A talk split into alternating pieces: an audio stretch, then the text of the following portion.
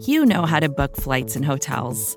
All you're missing is a tool to help you plan that unbelievable travel experience. That's why you need Viator. Book guided tours, excursions, and more in one place. There are over 300,000 travel experiences to choose from, so you can find something for everyone. And Viator offers free cancellation and 24 7 customer support for worry free travel. Download the Viator app now and use code Viator10 for 10% off your first booking in the app. Find travel experiences for you. Do more with Viator.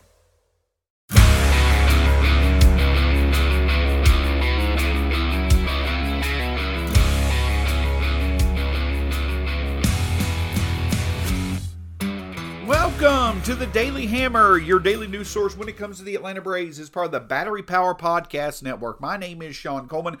Hope wherever you are and wherever you are listening, you are having a wonderful start to your Wednesday. Of course, Wednesday starts with the W, and that's exactly what the Braves have been collecting a lot of over the past week plus eight straight wins overall eight straight road wins as the Braves get another series win against the Padres on Tuesday night. Of course, you can find the Daily Hammer, the Battery Power podcast, and the podcast to be named later, all at batterypower.com, as well as Battery Power SBN across all forms of social media and free on all podcast platforms. Wherever you choose to listen, that's where we'll be for free. Just hit that subscribe button and you'll get the latest content when it's available. My name's Shawn Coleman. You can find me at StatsSAC on Twitter. When it comes to the Braves, here's the latest from Atlanta. And that's exactly what it is. It's a wonderful time to be a Braves fan because this team continues to play excellent baseball and they're getting to the point to where they're playing baseball to a level that we've not seen at least in terms of the start of a season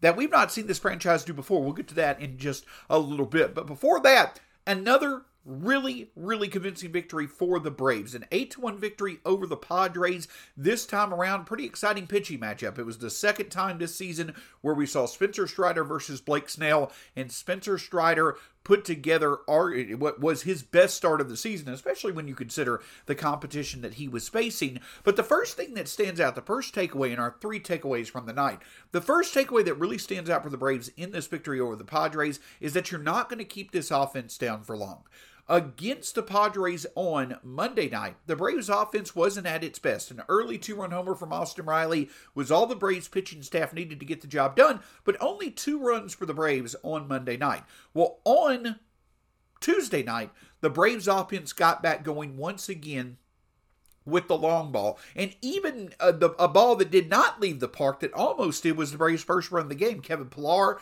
who has fielded very nicely as a reserved outfielder, he delivered the first run of the game on a ground rule double. But then after that, the Braves' power took over. Sean Murphy continued to be hot as he can be, a solo home run for him. And then two three run home runs for both, or a three run home run for both Ozzie Albies as well as Matt Olson. And the great thing about it is, it does, is that this happened early in the middle of the game and late in the game as well. Olson's was more icing on the cake than anything, while Ozzie's was the one that broke the game open. But the key about it is, you know, we again, I don't mean to be repetitive, but I do think that it is such a critical aspect of this Braves team that makes them among the best in baseball, that arguably makes the Braves right now the best team in baseball, is the fact that they can win in so many ways. But when they need to, and when they have to, because everyone knows right now that power is the way to go, especially in the postseason, this Braves team can put power production up against anyone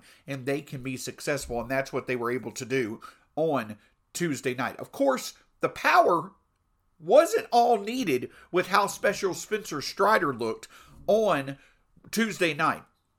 Strider, though he did have, you know, a few times where, you know, he ran into a bit of trouble, he was able to work his way out of it. Spencer Strider was excellent on Tuesday night. Six innings pitched, only one hit, three walks, but the key number is nine strikeouts. And the reason why that's the key number is because this is now the eighth straight game that Spencer Strider has nine or more strikeouts in the game. That ties John Smoltz's franchise record for most consecutive games with nine or more strikeouts and makes Spencer Strider the second youngest player in Major League Baseball history to go eight straight games with nine or more strikeouts. Dwight Gooden's magical rookie season when he was 20 years old in 1984, he's the only one who has done that at a younger age.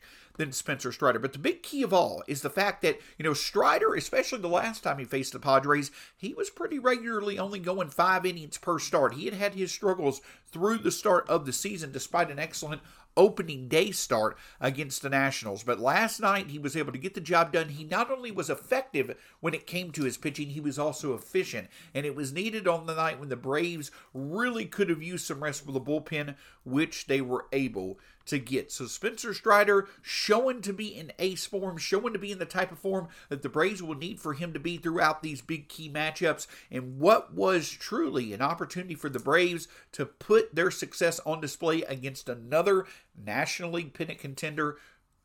Spencer Strider stood up and he showed out and he got the job done and he continues to put himself in a place to eventually make history as time goes on. But for me, perhaps the most exciting an encouraging thing to see is the continued success of Ozzie Albies. We are continuing to see Albies perform at a level that we've really not seen him perform at since the 2021 season. Coming into last night, in his eight previous games going into last night, Ozzie Albies had had three home runs. He had an 897 OPS over that eight game stretch, and then he adds another three run home run last night. The power is certainly on display. He doesn't look as if he's, you know, I don't want to use the word lost, but it doesn't look as he looks much more disciplined at the plate. He looks much more confident in his approach of being able to make hard contact and deliver a big hit when it's needed. He truly looks like he is a formidable middle of the order bat. The Braves are hoping he'll be until they get both Michael Harris and Travis d'Arnaud back. So it's great to see Ozzie Albies performing at a high level once again. The other good thing about it is, is that a lot of the damage is coming from the left side of the plate, where he's traditionally struggled more against right handers than he has against left handers. So seeing Ozzie Albies really step up with both him and Sean Murphy being as hot as they've been over the past 10 plus days to two weeks. And also shout out to Sean Murphy, who set a new franchise record, at least in Atlanta, a new franchise record for most consecutive hits that are extra base hits. The fact that Sean Murphy and Ozzie Albies and to a lesser extent, even Eddie Rosario and Sam Hilliard. The fact that those players have stepped up to support the Braves' top three in the order, that is what's really making this offense click at the time that it needs to. Eight straight wins, eight straight road wins. The Braves are now 14 and 4. 18 games in the season, literally a tenth of a way through the season, the Braves are already 10 games over 500. And perhaps another very, very, very encouraging sign is that the Braves got plenty of good news across the organization when it came to potential arms returning to Atlanta.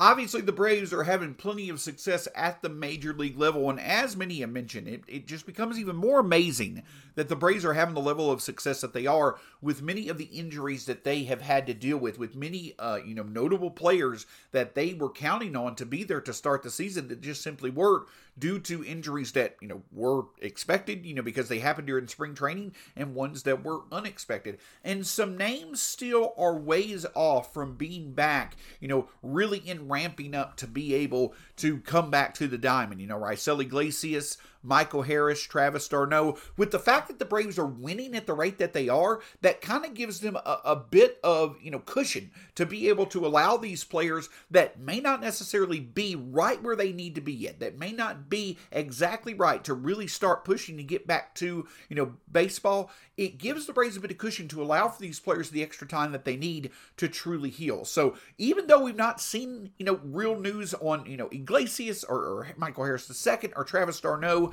really ramping up to get back to baseball, it's that they're it's more than likely that instead of you know there actually being a setback the braves are simply taking their time to make sure that once those three players are back they truly are at 100% and ready to contribute. But what was encouraging is that on tuesday night both Collin McHugh, and I'll admit I made a mistake. Colin McHugh made his debut last night on Tuesday night. I had uh, mentioned that he, I had thought he made it on Monday night. Colin McHugh actually made his uh, first rehab uh, assignment last night, in which he went 1.2 innings through 26 pitches, only gave up a hit, and really was a in two strikeouts. So he was able to go, you know, an extended period uh, down on the Braves minor league system, I believe for Rome, and he was able to get the job done over 26 pitches, 1.2 innings. A really encouraging sign for him, and that he seems to be able to be back in the mix of the Braves bullpen sooner rather than later. So that was really encouraging to see from Collin McHugh.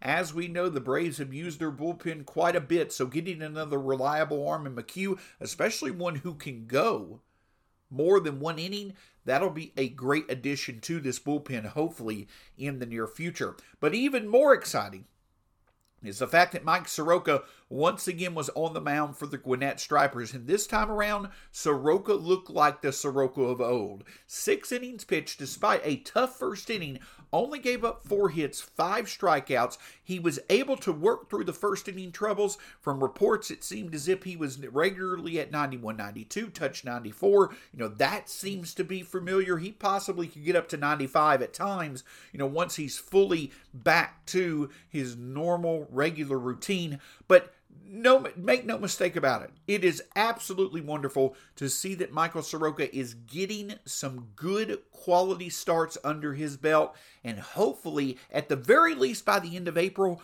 we can have an idea of when michael soroka may actually return to the mound in atlanta for the braves. But again with how well the Braves are playing and with how well they're winning right now, the Braves are absolutely smart to take all the time these pitchers need. Even though Michael Soroka and Colin McHugh had great nights last night, that doesn't necessarily mean they're going to be slotted, you know, into you know it, uh, the starting rotation or the bullpen for the Braves, you know, over the next 24 to 48 hours. The Braves have every reason to make sure that they ease these players back, coming back from injury. They have every reason to make sure the, they ease these players back so that they can be as close to 100% or at 100% once they return to Atlanta. And when I talk about the Braves winning ways, we're starting to really get into the realm of success for the Braves that we've not seen before. Now, when I talk about, you know, the, the, the unprecedented success, I don't mean in terms of winning streaks, right? Just last year, you know, we talk about the fact that the Braves have eight straight wins and that they have eight straight wins on the road. Just last year, if you remember, you know, at the 1st of June, the Braves won 14 straight games while also winning 10 straight road games. So the Braves have had this amount of success or better winning games in a row. But where the Braves could make history this afternoon is this truly could be the best start that this Braves team has ever produced through 19 games in a season. And I know that 19 is a is an odd number literally, but the reason I bring that up is because this far into the season, the Braves have the opportunity this year to have more success than they ever have had before. The Braves have not had 15 wins through the first 19 wins of their season in franchise history. They have the opportunity to do that today with Charlie Morton on the mound. So, in other words, you truly are starting to see that this team is arguably having the best start to a season that it has had in franchise history. And obviously, we hope that that continues through the month of April. But a big opportunity for Charlie Morton is he'll take on Nick Martinez. Now, Morton has been okay to fine. Morton has been exactly what we need for him to be as the veteran cog of our starting rotation. He has consistently kept the Braves in games when he's been on the mound. But I will say, it would be nice to see more Morton, especially against the quality of lineups that he'll be facing against the Padres. It'll be nice to see Morton get a dominant start, you know, in his, uh, under his belt, or not necessarily a dominant start, but even just you know uh, one that really shows that he still has it in him to be able to truly find success against a quality lineup like the Padres when he needs to. Overall, Charlie Morton has been just fine. At the start of the season, there was a bit of a concern that he wasn't missing bats, just like it was last year. We know that since he's been a Brave,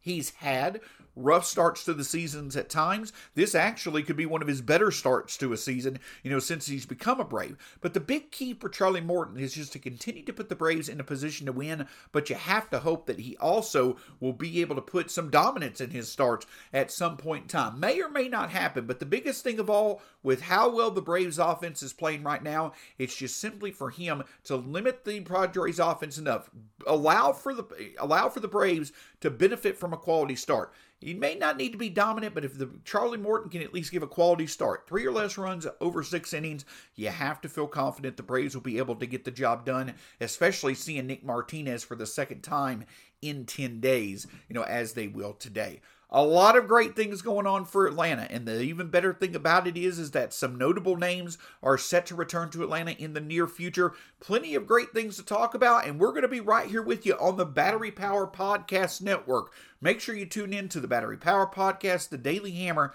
and the podcast to be named later, all at batterypower.com and at Battery Power across all forms of social media. My name's Shawn Coleman. Go Braves. We'll talk to you again soon here on the Daily Hammer.